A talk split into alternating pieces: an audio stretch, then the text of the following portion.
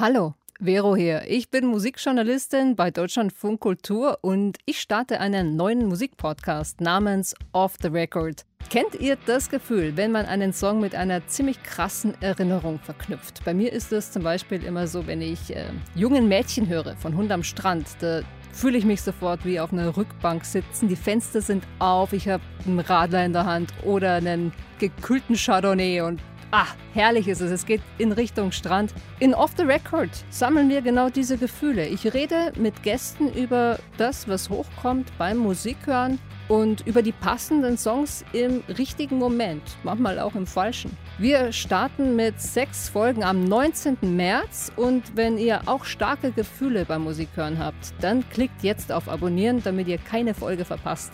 Off the Record gibt's in der DLF Audiothek-App, auf Apple Podcasts, Spotify und natürlich überall, wo es Podcasts gibt.